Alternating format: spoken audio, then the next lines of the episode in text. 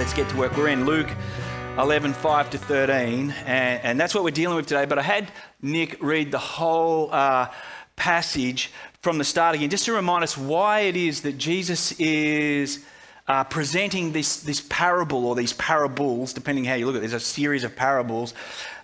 He's been asked to teach them to pray like him. And he's done that. We looked at it last week. He gave them a model of what that looks like. And we said it's a model, not a mantra. It's got hooks on it for us to hang our prayers on, and away we go. But now what he wants to address is the attitude that we are to have towards this model of prayer, the approach that we are to have. And so he uses a parable. This is Jesus' favourite way of making points. Parables, the way he makes a point. He paints a picture with a parable, and he says, okay, be like that person, or do that thing, or in this case, take this approach to prayer. A parable is not like an allegory. In an allegory, every feature of the illustration corresponds to a spiritual truth. In a parable, the illustration just has a point, and that's what you're meant to get. There's no mystery to it. There's no behind-the-scenes stuff going on. And the point in this one is approach. Prayer is to be approached with the same boldness, the same shameless conviction that the main character in this parable has towards meeting the needs that have arisen in his circumstances. The same relentless persistence. Prayer like Jesus had, prayer like that the disciples have observed in Jesus that they want to have now in their own lives, takes a certain nerve, a certain front. It takes a kind of willingness to pray when you don't know what to pray, as Paul laid out in Romans 8. You know, we all know that one. And then the Spirit will translate what we can't, or whatever. But the promise is even this kind of prayer is heard. Even that kind of prayer here, everyone, later on, everyone who prays, everyone who asks, who seeks, who knocks, their prayers are met with the presence and the goodness and the provision of God. Prayer, as Jesus practiced it, as he described it, is not just that, you know, that universal reflex of the human heart that we mentioned last week. But it is the trusted resource of the one who knows God, the God of the universe, as Father. And as we said last week, Father is the Christian name for God. And in prayer, we are to approach like audacious children. You know, kids, you see them in the supermarket. Give me this, give me that. You want to, but you don't. I can recall, that's not even in my notes. I don't know why I said that. I can recall many reasons why I had to approach my own dad sometimes, thinking about it. However, never once was it done without various levels of anxiety. Whether it was around a discussion on needing help with something, whether it was around a discussion on seeing if I could use his resources to help me out with something, or whether it was on owning up to something, there was never an ease of approach or even a sense of unrestricted right. Now, that would probably upset my dad to hear that, but it would ring true. Despite the fact that my dad is a very, very generous man, and he is just wound up, his DNA, he is ideologically wound up to be committed to and motivated to help out his family members. And indeed, the greater the crisis you come to him with, the more he feels like he should get involved and help. Despite that, I have never gone with any request boldly and shamelessly, or at just the spur of the moment. It's always considered. There's always a building up of confidence. There's always a building up of cause around the request. You need a plan that's presented and presents the legitimacy of the request, the worthiness of it, and what you hope to maybe achieve with his help and resources, which is not completely unreasonable. But with all the complexities of our relationship, approaching Dad about stuff came with a certain level of apprehension.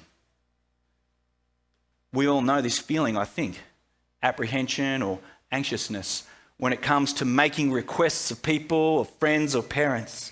And the greater the level of power or prestige or prevalence a person has, or perhaps even their absence or distance that they have in your life, then the greater the apprehension, and sometimes It can be so great that the only reason we would ever approach someone is if it was a matter of life and death, like you've got nowhere else to go. And sometimes when it comes to making requests, you'll hear someone say, you're only going to get one shot at this. You know, don't stuff it up.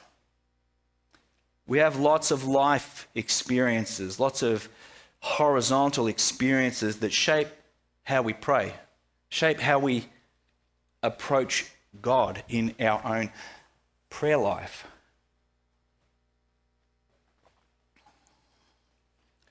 That is why when Jesus was asked by the disciples, and teach us to pray like you, Jesus, he began with, well, you got to know God as an approachable father, as a father who you can depend on, have total reliance on his care and his concern for your well-being.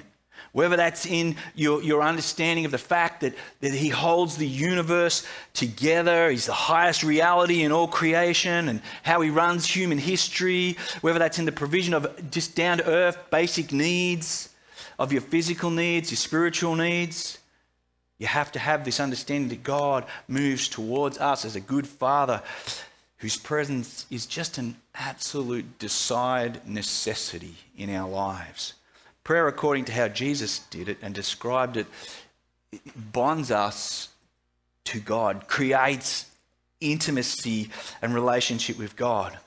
If the God we pray to is perceived as a malevolent, performance-based God or a non-personal kind of indifference, God of indifferent force, then the affairs of life are things in which we will walk alone because God is not interested.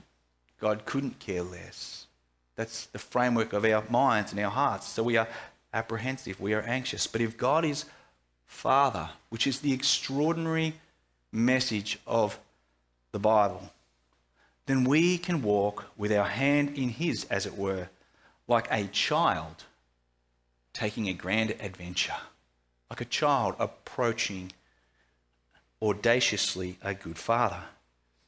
Nevertheless, we are still praying to someone who, as Jesus has pointed out, is to be hallowed, is to be treated as sacred, is to be treated as the ultimate, to hold God as the most crucial and critical, important object in our hearts. He is to be the supreme standard of beauty and delight, the greatest reality in the universe. So how do we come towards a father that has that kind of kingly title behind his name?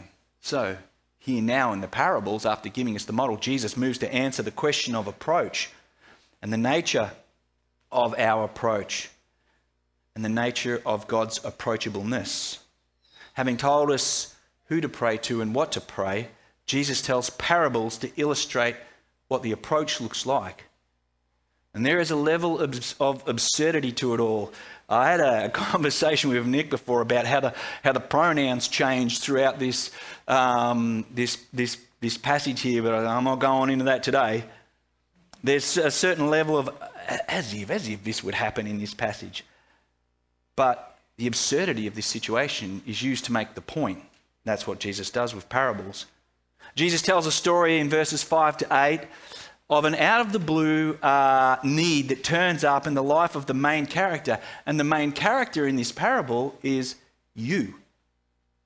You are to insert yourself as the main character. Which one of you who has a friend will go to him at midnight, go and wake his whole entire house up, take all his food just to feed another friend who didn't even tell you they were coming? Everything in this parable apart from you are just props. They don't have some spiritual meaning or some spiritual counterfigure. This is Jesus asking you the question, how does it make you feel? How does it make you feel when need lands on your doorstep and you've got to turn to prayer, when you've got to approach God? Would you be as bold, as confidently shameless, as absurd as this? That you would approach with this non-anxious persistence and an inconvenient certainty that your needs will be met? Would you have the same approach as to go wake up your neighbor in the middle of the night, disrupting his whole family just to raid his pantry and just not think twice about it? Would that be your approach? To not receive someone with hospitality, this is how Jesus builds the tension. To not receive someone with hospitality was a social and cultural fail, even if it is at the middle of the night. So there's tension here. The person's got a dilemma. But to wake someone else up and to who's put their whole family to bed, that creates another layer of tension. In the first century Jewish homes, they're just one room. One living area is where, and everything happened there, and they all slept there, generally perhaps on a mat. You know, we separate ourselves from our kids. We sleep in one room, and we build as long a hallway as we can, and we stick them in bedrooms way down the other end. Then we put landmines and deadlocks and all kinds of things. They've got to be like SAS trained to end up in our bedroom in the morning. They do, but not in this story. Everybody's already together. Everybody's sleeping in the one spot, so any movement's going to wake up the house. And then it said the door is shut. More inconvenience, which doesn't mean they just went up and pressed a little, button on the door or turned a key. It means they picked up a big steel bar or wooden beam and they slid it through two latches or rings that holds the door fast. It's a noisy physical job. So if you manage to untangle yourself from the family, all sleeping together, then you had to go and negotiate the door, and you had to do all that without waking up the kids or the dogs and the sheep and whatever animals that are sleeping in your house. And you're just sitting there, this person's sitting there, just hoping that none of that happens while you are at the front door ordering your breakfast. Here's the tension. For the neighbour, culture says he should facilitate his friend's hospitality, respond to need, but it's going to cost him, and he isn't interested in the inconvenience. But because of his friend's boldness, not because they're friends, but because of the boldness that's being described here, he gets up and he gives him his needs. Jesus is saying, in this comical situation, this social dilemma, it is precisely because you were bold, so confidently shameless in your approach, you're imagining this, that your friend who is now reconsidering friendship with you gets up and gives you what you asked for. It's the approach of impudence, the ESV says. And the ESV leaves it like that because the word's hard to translate. If you've got the NIV, it'll say boldness. But the original word is this combination of boldness and shamelessness. It takes nerve, is what Jesus is saying. Jesus is not making any spiritual parallels. This is an absurd circumstance. So in this parable, Jesus is not describing God just yet. He hasn't been asked to do that. So the irritated neighbour is not God. He's just an irritated neighbour pictured in the mind of someone in these circumstances. Jesus has been asked, how can we pray like him? And now Jesus is showing them the approach. It's bold. It's confidently shameless. There's no anxiety. It's just straight up to the front door and make the circumstances of life and your requests known. It's like, I want to get to Arnhem Land. I want to be there in August. Make it happen. That's how Jesus prayed, and this is how they should pray. Don't come to God timidly, just kind of dropping hints. There's this story, what is it? If you could heal me, if you could do this, if I could, tell me what you want. Tim Keller remarks, the only person who dares wake up a king at 3 a.m. in the morning for a glass of water is a child. And we have that kind of access. We can be that audacious. That's Jesus' point, and we are to use it. This reality and how that's nurtured and how that's borne out is made clear in verse 13 when Jesus begins, there's a twist, and he talks about the Holy Spirit.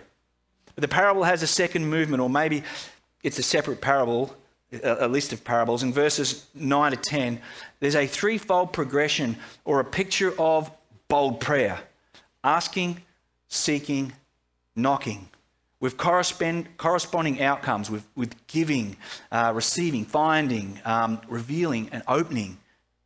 This implies that there is to be a discipline and a devotion an ongoing persistence on our part in prayer, and then the right of reply on God's part. But he will respond. To those who ask, it will be given. To those who seek, they will find. And to those who knock on the door is opened. Jesus backs over it again. So he's making the point very clear. This goes for everyone who prays like this. Anyone who has the nerve to approach God like this, so they understand who God is, so they approach him appropriately, like he actually hears their prayers, like he's actually concerned about their lives, he will respond and they will not be disappointed. It seems to be an increasing level of activity, of involvement in this form of prayer, from asking, from this initiating kind of the request, to seeking and this looking for wisdom and looking for insight and comfort from God, to knocking, to pounding on the very door for an answer. And all three of these verbs are described as a continuous action. So it's not just ask, done, it's asking, continuous, day after day, seeking day after day, knocking day after day, for daily bread, for daily forgiveness, for daily protection of the soul, the model of prayer. It's not a one-off event. This is a pattern for life. That this is about faith and the certainty of our faith and our position as children of God and our pursuit of relationship with God and spiritual maturity, the ability to hallow God, to make much of him, to feel in a solid way his presence in our life, and not about getting a car or a marriage or, I don't know, say a Halo LR thermal scope. You know, I keep dropping these hints. Is borne out in the fact that it's the Holy Spirit. The twist at the end, it's like a twist. The Holy Spirit's never mentioned until verse 13. And there he is, the great gift. That God provides them as this generous, gracious gift. So prayer is about our intimacy with God, our relationship with God. That's what we're pursuing relentlessly in our primary sense. For the Jews, this is a mind-blowing privilege. They longed for this idea of the Holy Spirit, the Spirit of God, to be personally available, personally applied to their lives. This is the hearing of the fulfillment of promises from the Old Testament, from Moses through to Joel. Jesus is telling you, you can have the same access, the same intimacy, the same power that you've observed in him in your life, because God has given you the same spirit to be at work in prayer. This is how God actually hallows himself in your life, makes himself known. This is God saying yes to being in an unbreakable relationship with you. It reveals that God wants to strengthen bonds between you and him. There's not some kind of distance in these prayers. It's intimate and close. His grasp on your hand is sure and unshakable. This is the certainty that Luke wants you to gain out of this gospel.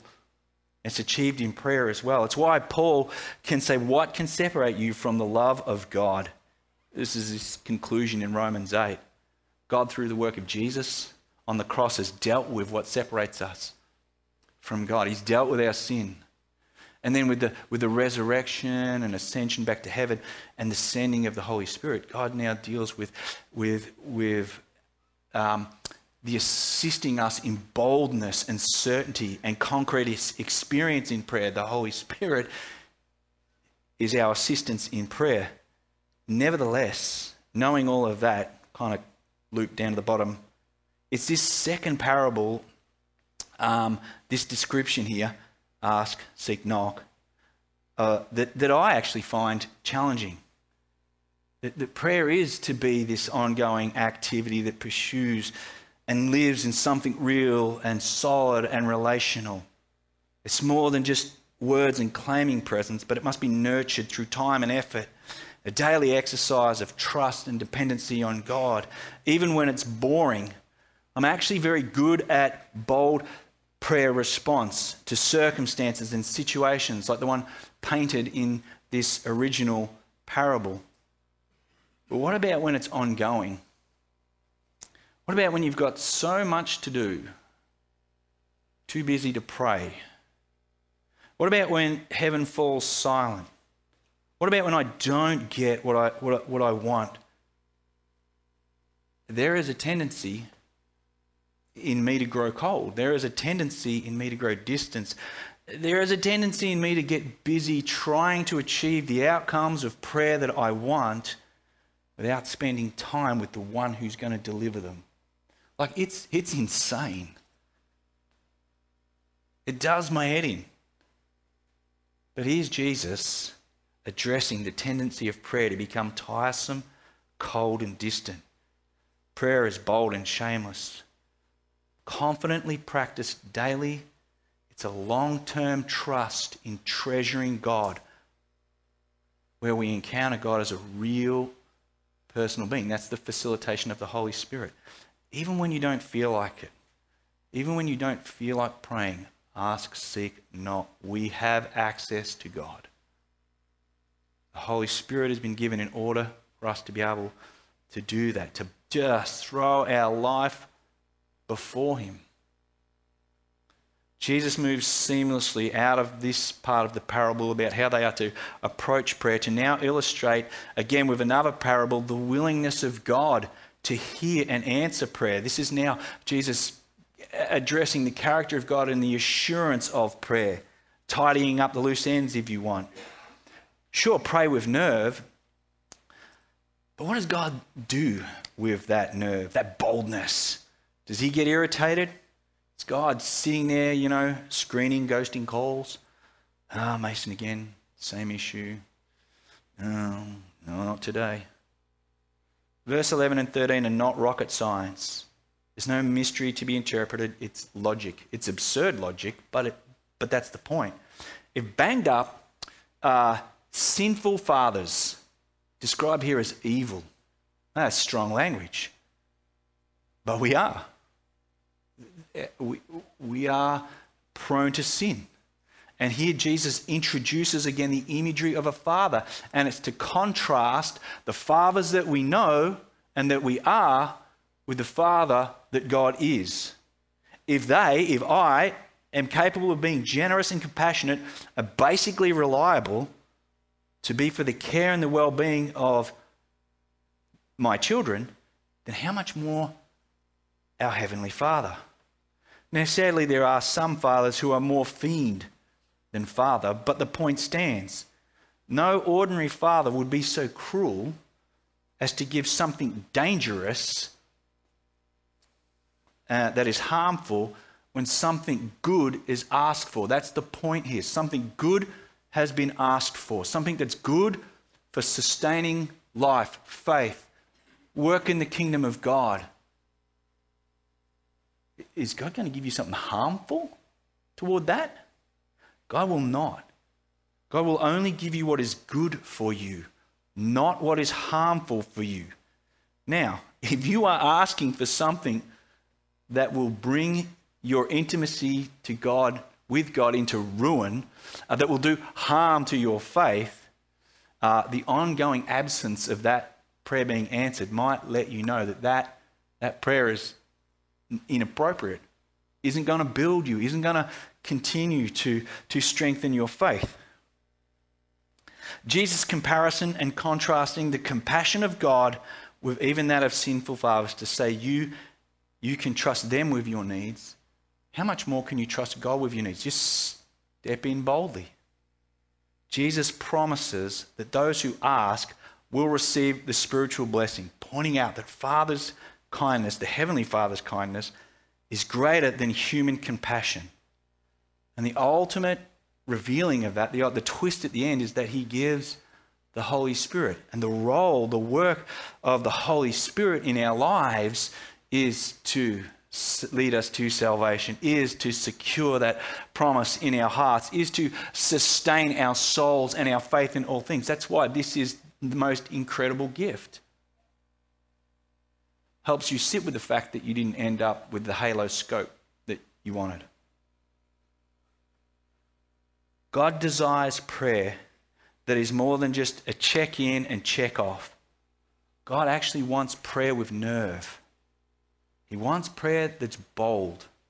He wants prayer that is even shameless. Phil Ryken calls it a sanctified audacity, a confidence to approach him. Just to repurpose a C.S. Lewis quote in his book, The Weight of Glory. Indeed, if we consider the unblushing promises of reward and the staggering nature of the rewards promised by Jesus, it would seem that the Lord finds our prayers not too strong, but too weak. We are half-hearted creatures when it comes to prayer, when it comes to intimacy with God that is on offer. Like, that's the point of these parables. That's the promise. That's what Jesus is trying to lay down and nurture into the lives of the disciples, into the lives of you. Which one of you does actually, shamelessly, boldly, continuously understand God in such a way that you just step up to the plate and let your requests be known? Opportunity is now. I'm not going to close with prayer again. I'm not going to make you pray together this week like last week. But right now, in the space in between the time it takes the band to get back on stage and close out our day, why don't you pray? Why don't you pray to the Father? Bold, shameless prayer of where you're at in life, your relationship with Him, your desire for that to be deeper, stronger, better.